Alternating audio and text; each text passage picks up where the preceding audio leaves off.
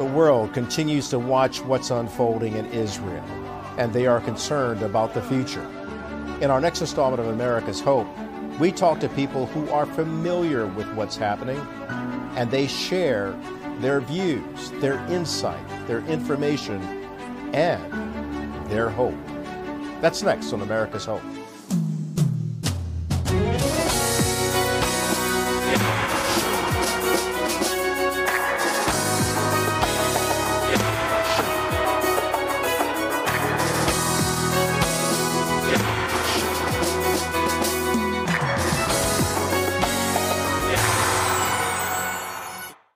Good evening. I'm Kelly Wright, and this is America's Hope, and we're glad that you could join us this hour.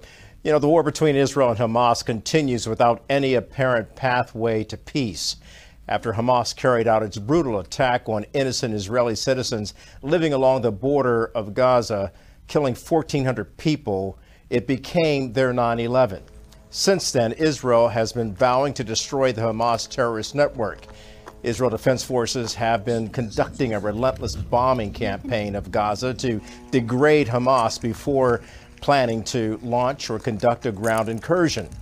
But they have delayed the dangerous urban warfare to allow for humanitarian relief for many innocent Palestinians trying to evacuate the area of armed conflict. You know, Martin Luther King Jr. once stated this the chain reaction of evil, wars producing more wars, must be broken, or we shall be plunged into the dark abyss of annihilation.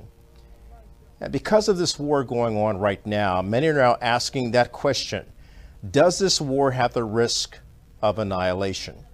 Can there be, as I stated before, a pathway to peace? We're going to be talking about the crisis in our focus on Israel tonight. Let's get started. And so, my first guest I'm honored to bring on, she is Dr. Katrina Lantos Swett. She serves as president of the Lantos Foundation for Human Rights and Justice, established in 2008 to continue the legacy of her father, the late and great Congressman Tom Lantos. And under her leadership, the Lantos Foundation has rapidly become a distinguished and respected voice on key human rights issues and concerns. And Dr. Lantos is the former chair and vice chair of the United States Commission on International Religious Freedom. She joins us now to weigh in on the matter. It's good to have you on, uh, Katrina. I hope you don't mind me calling you that.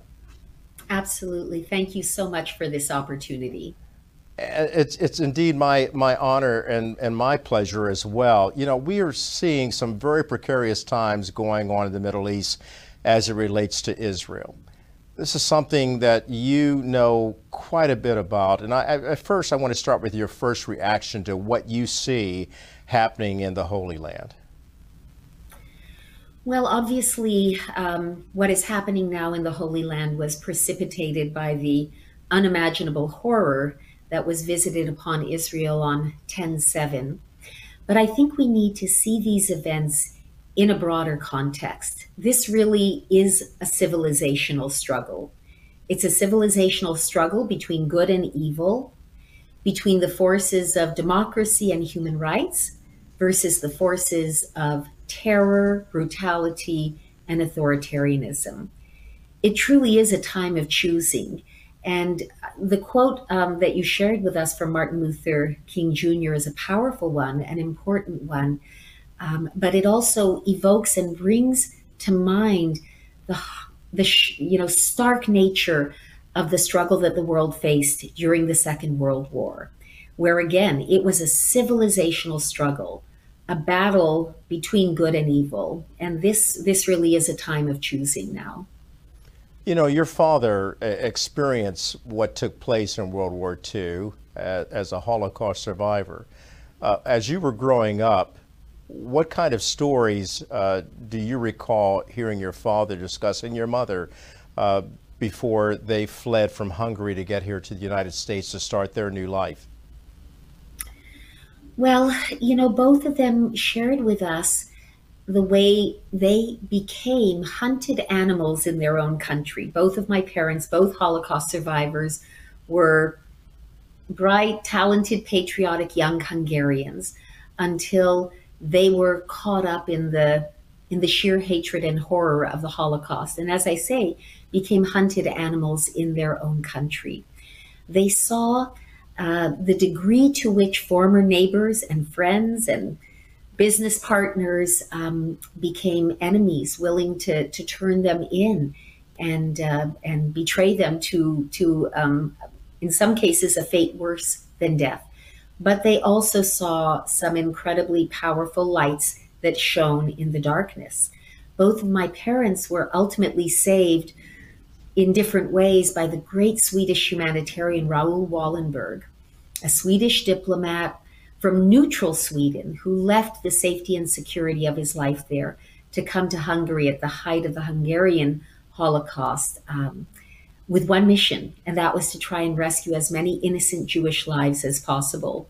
And my mother tells me that they called him their Moses from the north, and uh, and that light really did shine in the darkness. And so I think uh, both my sister and I really learned from my parents two lessons, two sides of the coin the depths of depravity, which uh, human beings are capable of inflicting on each other, and the heights of humanity to which they can rise. I, I love the way you unpack that the, the depths of depravity and the heights of humanity uh, it reminds me of the fact that we must be about the business of being our brother's keeper, not our brother's killer. Uh, and, and, certainly through the Lantos Foundation, you have been efforting to do that. Uh, based on what you've learned as a child growing up and then just a, a child of history. And so when you see what's happening and unfolding in Israel today and, and, and, and the turmoil that they're having with Hamas, and and then the vitriol that we're seeing on college campuses in America and throughout the world where pro Palestinians and pro Hamas uh, are basically supporting Hamas. Uh, I understand the plight of the Palestinian people and the fact that they're they're caught up in this, but uh, let's not forget that Hamas is the ruling party and really the occupying force in the Gaza. So to that end, when you have an enemy that's vowed to take you out because of your Jewish faith, what does that say to you as someone who grew up in a home of Holocaust survivors who were able to go out and champion the rights of freedom for everyone? Well, your question is is profound and so so beautifully phrased. I would say a few things. First of all, I would say that as Winston Churchill so memorably said, when you are going through hell, keep going. Hell has come to Israel, and, and genocide and absolute destruction is what Hamas has promised to bring. And so I think we have to, in a clear eyed way, understand that Israel has no choice but to eliminate Hamas. And if you think back again to the Second World War, both Winston Churchill and Franklin Delano Roosevelt agreed on a policy of unconditional surrender. They knew that in dealing with the embodiment of evil, which was the Nazi regime, you couldn't look for an armistice or a ceasefire or an effort just to stop the fighting as much as everybody would love to see that happen. There had to be the utter destruction of the Nazi regime. And one of the lessons of history is that what was able to be built out of that utter destruction of the Nazi regime was modern Germany, modern Japan, democratic allies, um, strong supporters of the rule of law, of democracy, of human rights. Uh, you speak about the Palestinian people, and they are surely also victims of Hamas. And that is something that I think we also need to keep in mind in a very clear eyed way that um, whenever war takes place, of course, there will be dark and tragic days for all sides. And I mourn, all people of goodwill mourn, um, mourn the, the terrible things that, uh, that innocent Palestinians will have to endure. But it is being brought upon them by the murderous hand of Hamas. And I want to just underscore how important it is not to engage in the really deceitful uh, you know, sort of game of, of trying to establish moral equivalence. In Israel, their fighters interpose themselves between the danger and, and the innocent civilians. They put their lives on the line to protect the innocent. In Gaza, the Palestinians force their innocents to be unwilling human shields. Israel uses its fighters to defend the innocent. Hamas uses the innocent to defend their murderous fighters. There is no moral equivalence. And the Palestinian victims are victims of Hamas. So important for you to point that out because a lot of people have forgotten that, including some members of Congress. Uh, what would be your message to members of Congress who perhaps have uh, uh, looked at history through a, a, a, skewed lens and perhaps they don't really know all the history of what led up to World War II and the Nazis, bearing in mind now that the President of the United States, who traveled to Israel last week, told the Israeli people, as well as Bibi Netanyahu, the Israel Prime Minister, that he compared Hamas to being like ISIS. And then, of course, the German Chancellor, uh, Olaf Scholz, going on to say that Hamas is the equivalent of Nazis. So, from that perspective, what would you say to those members of Congress and others on college campuses, professors and academia who have supported the notion that Israel, in some way, somehow, is being racist and genocidal? Well, first, um, as you suggested, I really want to commend President Biden. His response, I think, has been strong. It has been unequivocal. And what matters a great deal to me, I used to work for Joe Biden. He was my first boss out of law school. Oh, wow. So I didn't know there's that. A, a personal affection and connection there. But it's very clear to me that his uh, response, which has been so strong, has come from the heart. And I think that matters a lot. He is not simply sort of saying words of solidarity as talking points, but from the heart. But as it relates to the thousands of college students, to the handful of members of Congress, um, their their efforts to excuse, to contextualize, to justify the atrocities committed by Hamas will redound to their shame for the rest of their lives. It will redound to their everlasting shame. They will never be able to live down the shame of having attempted to equivocate or justify or excuse a level of savagery and brutality that has shocked even some of the most hardened war correspondents, military fighters, anti terror specialists in the world. Um, it, it shows to me that they have utterly lost their moral compass, utterly lost their moral compass. And, um, and I have nothing but contempt for them. But I don't underestimate them. And that is why it is so important, why I'm so grateful to you that I have the opportunity to be on this program. We who see um, the shamefulness of what they are saying and doing, we must speak out boldly and unafraid. Um, I saw a very interesting article written by sort of a, a very liberal, left leaning, progressive, woke, if you will, uh, individual, Jewish individual, um, who has described his own shock and horror and dismay at the way those he thought of as allies have reacted with cavalier dismissal at the death, the intentional murder of his own people, his own cousins, if you will, in Israel. And he has sort of said, I just woke up and recognized I've been in an abusive relationship and I'm getting out. Uh, Katrina, you're in Washington uh, for that purpose. Uh, uh tell me why you're in Washington and what will happen. It's a significant event. Well, thanks so much for the opportunity. Yes, every year the Lantos Foundation awards its Lantos Human Rights Prize. It's our highest honor. And we use that award to recognize real heroes in the global human rights movement. This year, long before the tragic events of 10 7, we had um, selected the very, very distinguished, I think the world's most distinguished human rights lawyer, Professor Irwin Cotler, to receive the 2023 Lantos Human Rights Prize. Professor Cotler has sometimes been called Freedom's Counsel because he has undertaken to represent and defend some of the most prominent prisoners of conscience in the world, from Nelson Mandela to Natan Sharansky and every major human rights figure you can think of in between. And he's really a man of extraordinary intelligence and dignity and idealism. But somehow the award has become even more meaningful because Professor Cotler, who's Canadian himself, he's the former Justice Minister of Canada and Canada's first special envoy um, to combat anti Semitism. He has family members who live in Israel.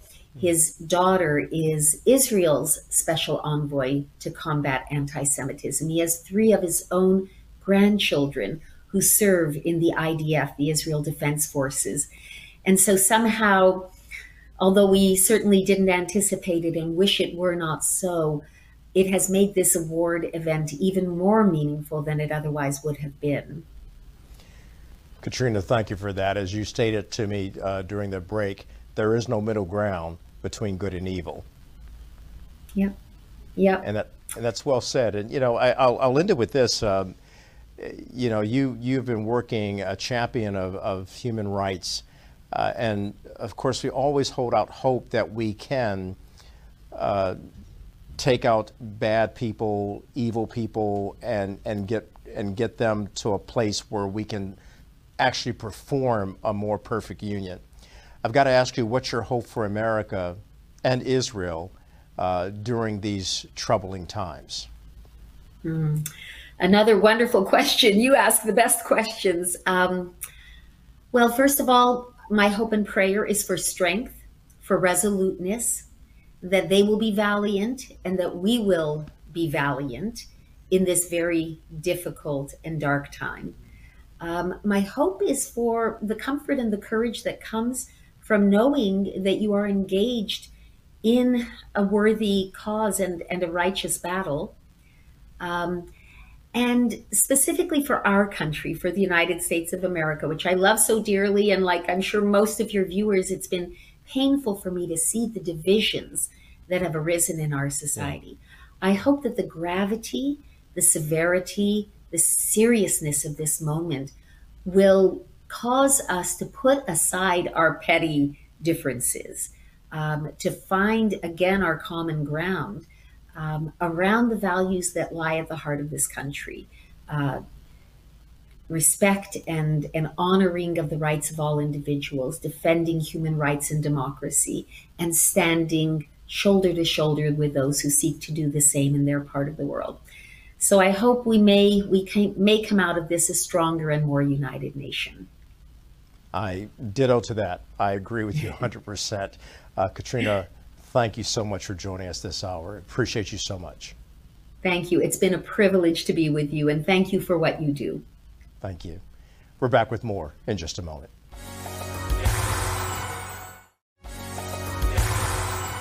Susan Michael joins us now from Florida to talk about the role that ICEJ plays in its mission to help people in Israel. And certainly, this is a time, Susan, that our neighbors and friends living in Israel need help. The President of the United States has pledged unwavering support for Israel, stating that it has the right to defend itself.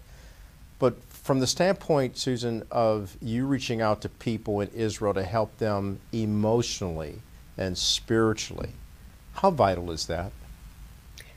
Well, at this time, it is absolutely uh, critical and necessary.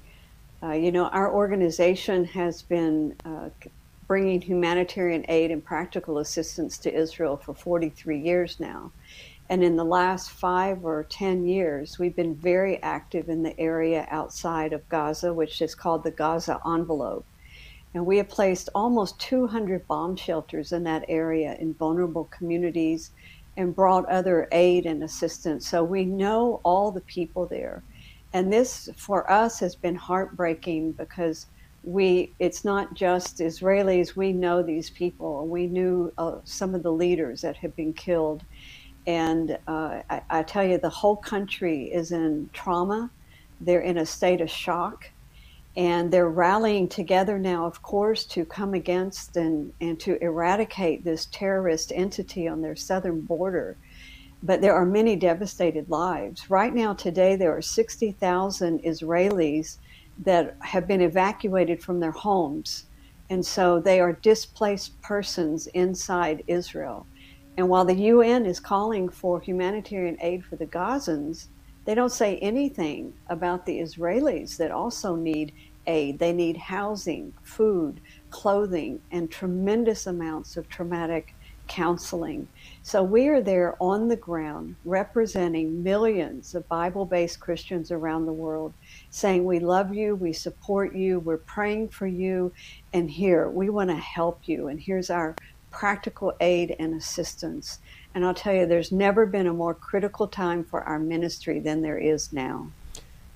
You stated that so well, uh, and you talked about the fact that the humanitarian crisis for the people, uh, some 60,000 Israelis uh, who had lived in the Gaza area, and this attack that took place on October 7th, their 9 11, has forced them to flee.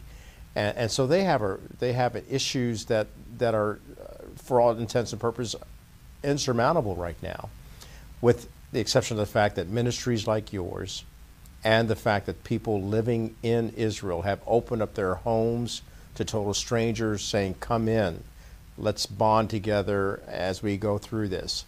Uh, why do you think the world, you mentioned the UN not, not uh, making note of that, uh, why do you think the world has overlooked that humanitarian uh, crisis going on for people uh, in the on the Israeli side? Well, I think they hold Israel to a double standard. So they see Israel as the aggressor, which of course they are not. This war was started by Hamas. They are the aggressor. But the world continues to see Israel as the strong man, as the aggressor, and therefore the one that doesn't need uh, any assistance. But, you know, having said that, there are many leaders around the world that are voicing their support of Israel and they understand this was a horrendous terrorist attack. This was not a military attack, military to military. This was military and civilians from Gaza attacking civilians in Israel and bringing about a gruesome massacre. So a lot in the world are rallying around Israel, but as soon as there's any kind of destruction or loss of life in Gaza, then the, the fingers get pointed at Israel. And it's time that uh, there's many organizations such as ours that are on the ground in Israel, and we're trying to raise our voices to the humanitarian needs of the people of Israel as well. I'm so glad you are because both sides have uh, have have received so many casualties, uh, and and it's important that you point out what's happening on the Israeli side since it has been overlooked or marginalized. You know, for 35 years, you've been working on the development of the International Christian Embassy Jerusalem. Uh, its its stated purpose, as you've pointed out, is to help the people living there, and the world right now just seems to be in tatters in terms of understanding and having an in-depth knowledge of just how vital and precious uh, Israel is. The, you know, we, we know that Israel has adversaries that want to wipe it off the face of the planet. Why does that exist, in your opinion? Well, look, as a Bible believing Christian, I believe in good and evil. And there are evil forces in the world, and they will use men when they can. And um, and that, I think that's what we have because when you look at this gruesome murderous attack, there's no other explanation for it other than it's pure evil. there's no explanation for it. So um, I think that we just have to recognize that, and and um, you know I think our hearts just go out to Israeli people because the attack was so gruesome. This is going to leave a scar on them, uh, you know, for decades. And the world mm. needs to recognize that. You know, Kelly, this attack on Israel is uh, over 10 times worse than what we went through on 9 11 in terms of just sheer numbers. Israel's small, so 1,300 people killed. That sounds like a small number to Americans. But if you relate that to the percentage of the population, it's over 50,000 Americans killed in a 72 hour period. That is the gravity of this situation and why we need to recognize that and rally to Israel's side. You know, you're, you're, you're, right. In the President of the United States, when he visited Israel and, and spoke uh, with Bibi Netanyahu, who, of course, is the Israeli prime minister, he basically stated this is like 15 times the 9 11 that we experienced, based on those numbers that you've just uh, uh, alluded to. Uh, more to the point, though, the president was very strong in stating that Hamas is like ISIS. We know that uh, the German chancellor has stated that Hamas is like the Nazis. Uh, you have visited Israel, and, and I have visited Israel, and I've spoken to so many uh, Holocaust survivors. And I visited Yad Vashem, which is the memorial to the Holocaust. Uh, talk to me about the fact that this keeps coming up again and again, and and Israel must never forget the Holocaust and now it's thrust with the realization that it must never forget October 7th. Well, you know, I had someone call me just the other day saying, I need to understand what is going on and why, you know, why is this hatred?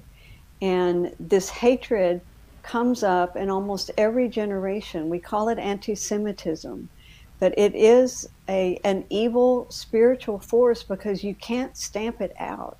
And every time you think you stamped it out, it just comes back with a different name, a slightly different projection. But at the end of the day, it's just hatred of the Jewish people and often the desire to annihilate them, wipe them off the face of the map. And in the Nazi time, that ideology, the Nazi uh, ideology, was based on racial beliefs at the time. And so it was the race, it was the Jewish race, which was like contaminating the earth, and it had to be eradicated so that the superior race, the Aryans, could uh, thrive. Um, today, of course, nobody would go along with that type of anti Semitism. So today it's a political face.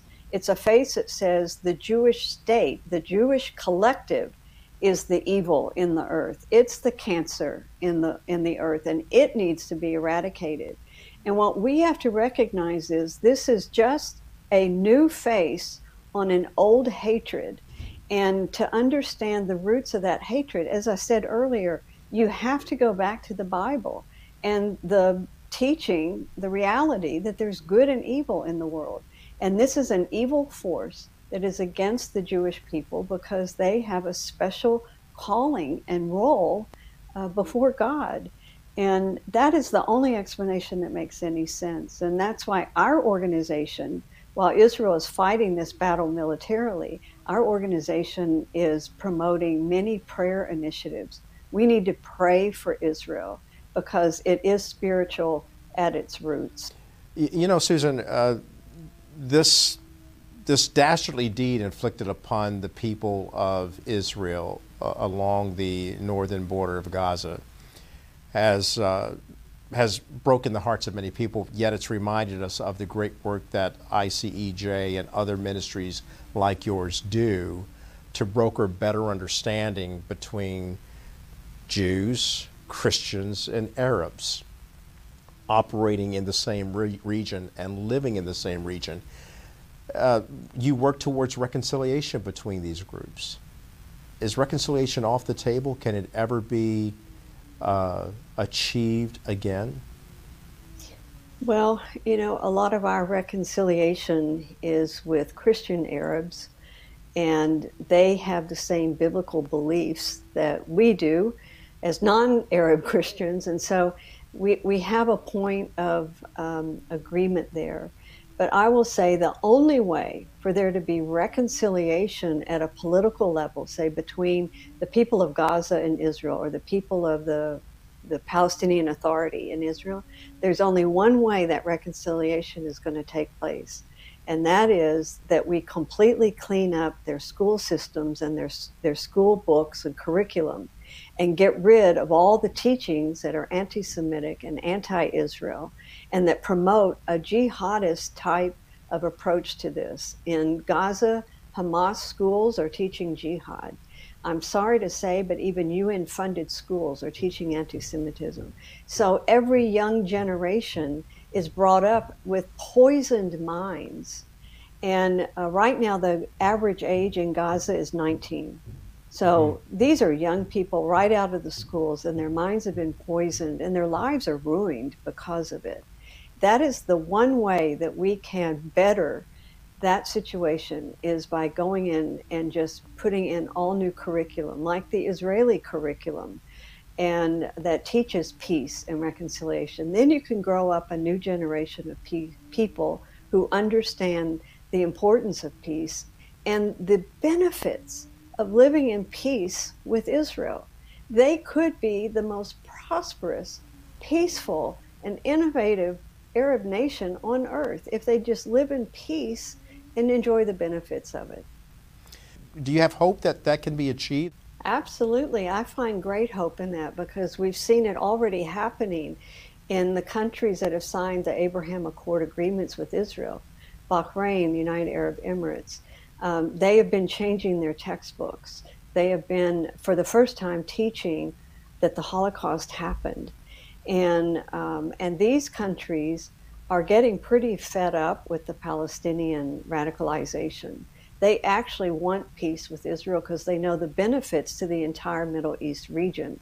And that's why before this conflict, even Saudi Arabia was beginning to warm up to the idea. And I believe that they also would de radicalize uh, their textbooks, which they probably already have, because uh, the, the current government they they're as scared of the radicalization as the West is, so they don't want it taking place. So that gives me great hope. Now, this situation in Gaza, um, Hamas will be eradicated. The question is who's going to be the government in Hamas in Gaza because Hamas took over in 2007 through a bloody coup. They took over the government. And um, so, who's going to become the next government? And whoever that is, if the West can enforce this, that they must de radicalize their textbook, it's very possible. But it just depends on who and what's next. Well, I'm very privileged to have you on the show. And thank you for being a fellow alum. I did not know that and had to uh, call that out. Uh, thank you so much, Susan. Coming up next, we'll talk to Joel Etienne. We'll be right back. And welcome back to America's Hope. We're joined now by Jonathan S. Tobin. He's the editor in chief of JNS, that's Jewish News Syndicate. And Mr. Tobin is talking to us tonight about Israel's right to a counteroffensive going into Gaza and the fact that it's both legally and morally justified. When this counteroffensive gets underway, we're thinking about a ground invasion, what do you think that will cause uh, as we see people on the ground going into a possible ground war with Hamas? If Hamas survives because of sympathy for Palestinian civilians, this is not only unjust, it will be a green light for terrorists everywhere, including the, the Iranian terrorist network, people like Hezbollah, Iran is the leading state sponsor of terrorism in the world. Americans have to have Israel's back, not just because it's the right thing to do, because it is the right thing to do, because we have to understand this is a global war. You know, remember, when we were attacked on 9 11 and that terrible trauma, Americans were by no means willing to listen to calls for a ceasefire from Al Qaeda with Al Qaeda on, on 9 12. What did we do? We went to the other side of the world to take out the terrorist camps in Afghanistan from which these those criminals had gone forth. Well, the moral equivalent equivalent for Israel is not the other side of the world; it's next door, and they need to be told by their allies, the people who claim to support the right of the one Jewish state in the world to exist, and, and eliminating it is the one goal of Hamas. They need to hear from Americans. Go, you know, you we know you don't want us to do your fighting; you'll do it yourself but we stand behind you. And even when it gets tough, we're going to support you until this terrorist evil is wiped out. When you hear people calling for a ceasefire and a cessation in the aggressive, relentless uh, counteroffensive that Israel has conducted so far to defend itself, what is your comment to people who are, are calling for that, realizing that, that people on the ground living in Israel do not want a repeat of October 7th? You know, politics is difficult, you know, the, the, the long struggle between, you know, over one land. This is, that's a complex issue. But the, uh, you know, the, the dichotomy between murderers and those who want to take out the murderers is pretty clear. And if you can't figure that out, if you can't be moved to anger or tears or just some kind of moral clarity, if you think, well, the world is just too complex, you know, they should just split the difference. There's no splitting the difference between Israel and Hamas, you know, between Islamist killers, any more that there was a way to split the difference between Western values and ISIS or Al Qaeda. I'm talking to Jonathan S. Tobin. He's editor in chief of JNS. We'll be back in a moment on America's Hope.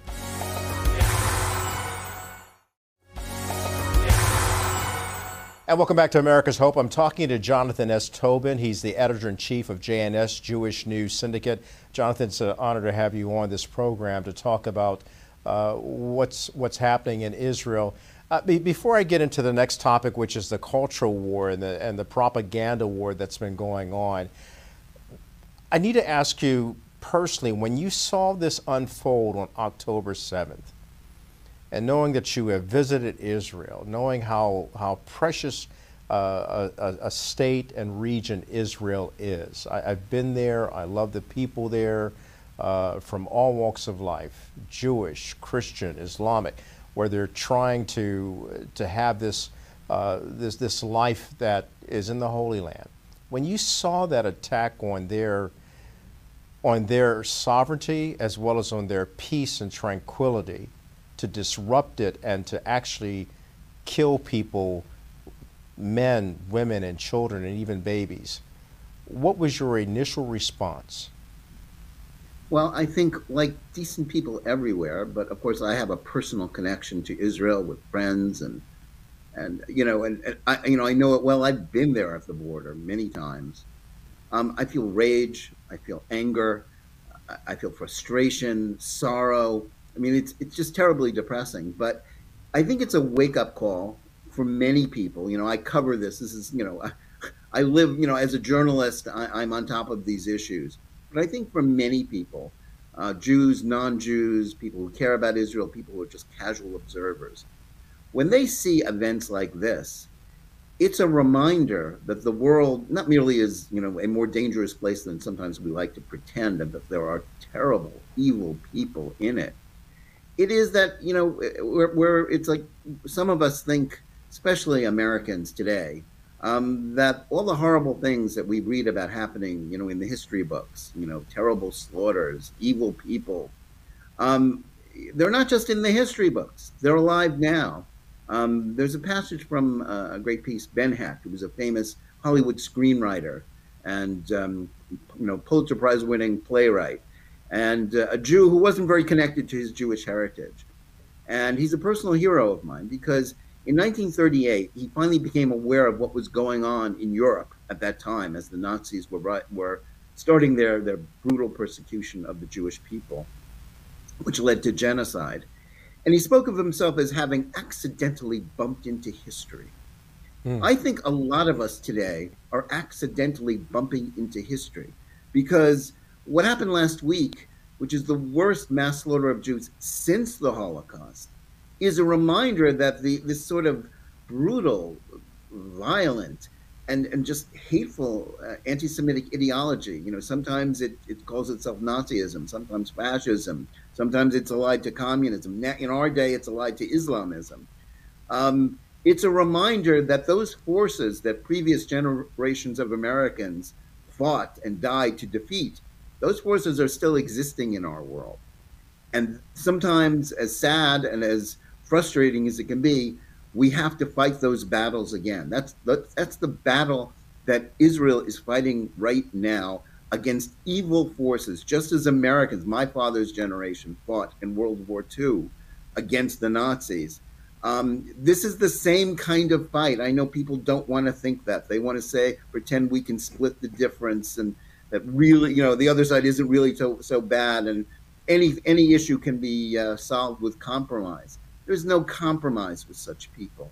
Uh, compromise is possible uh, once such people are thrown out of power and no longer can dominate their peoples and, and governments.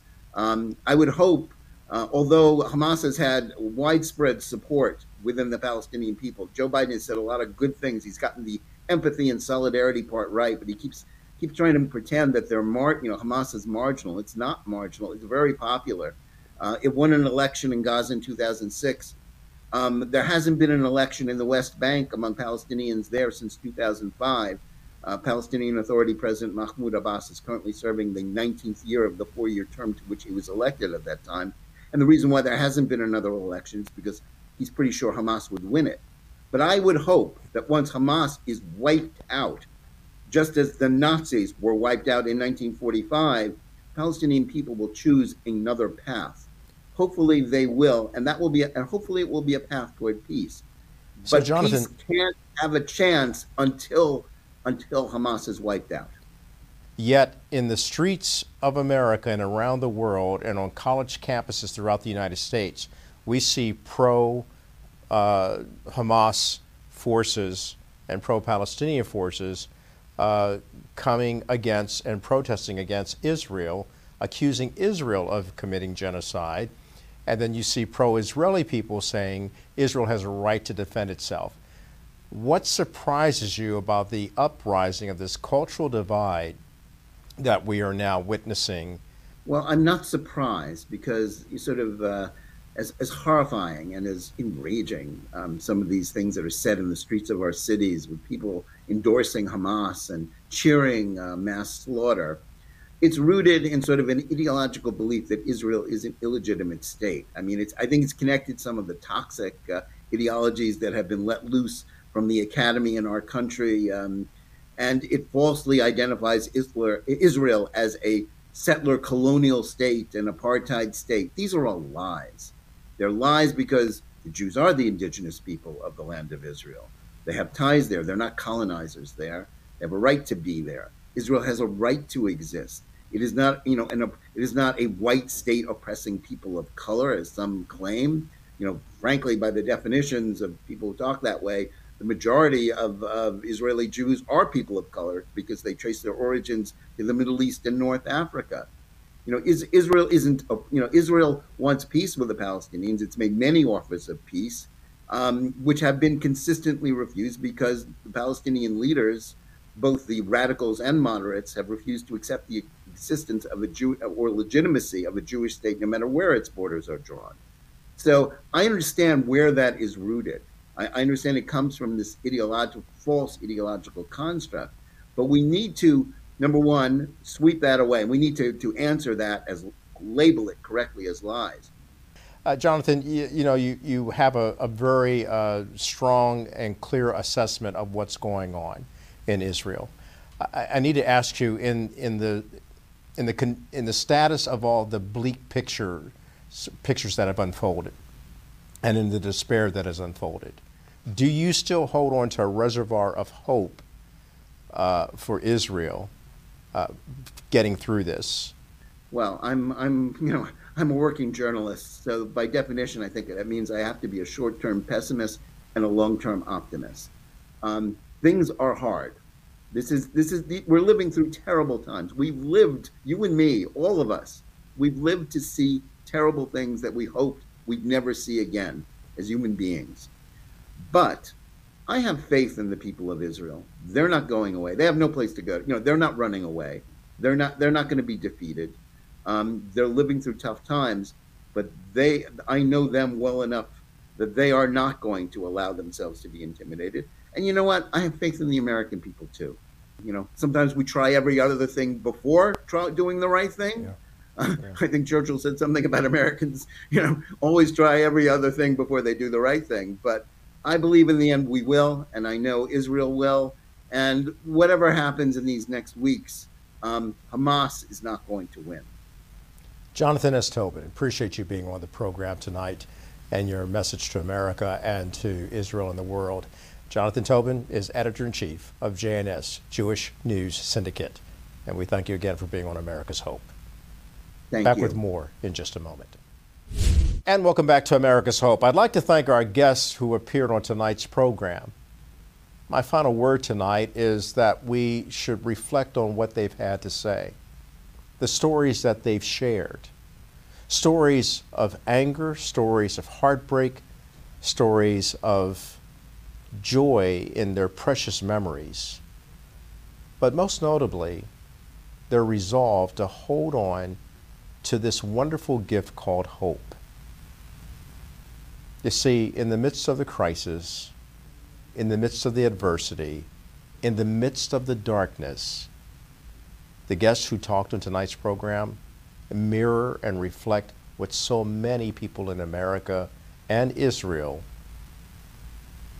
think and pray for, and that's for hope to prevail, peace to come, and to triumph over hate with love, and in this case, a tough resolve to repel the forces of evil. Thanks for watching America's Hope tonight. Special focus on Israel. We appreciate you. For your comments, you can write to us. Send us your emails. Send us your comments. We welcome your comments. I'm Kelly Wright. Good night, America. Your America and my America.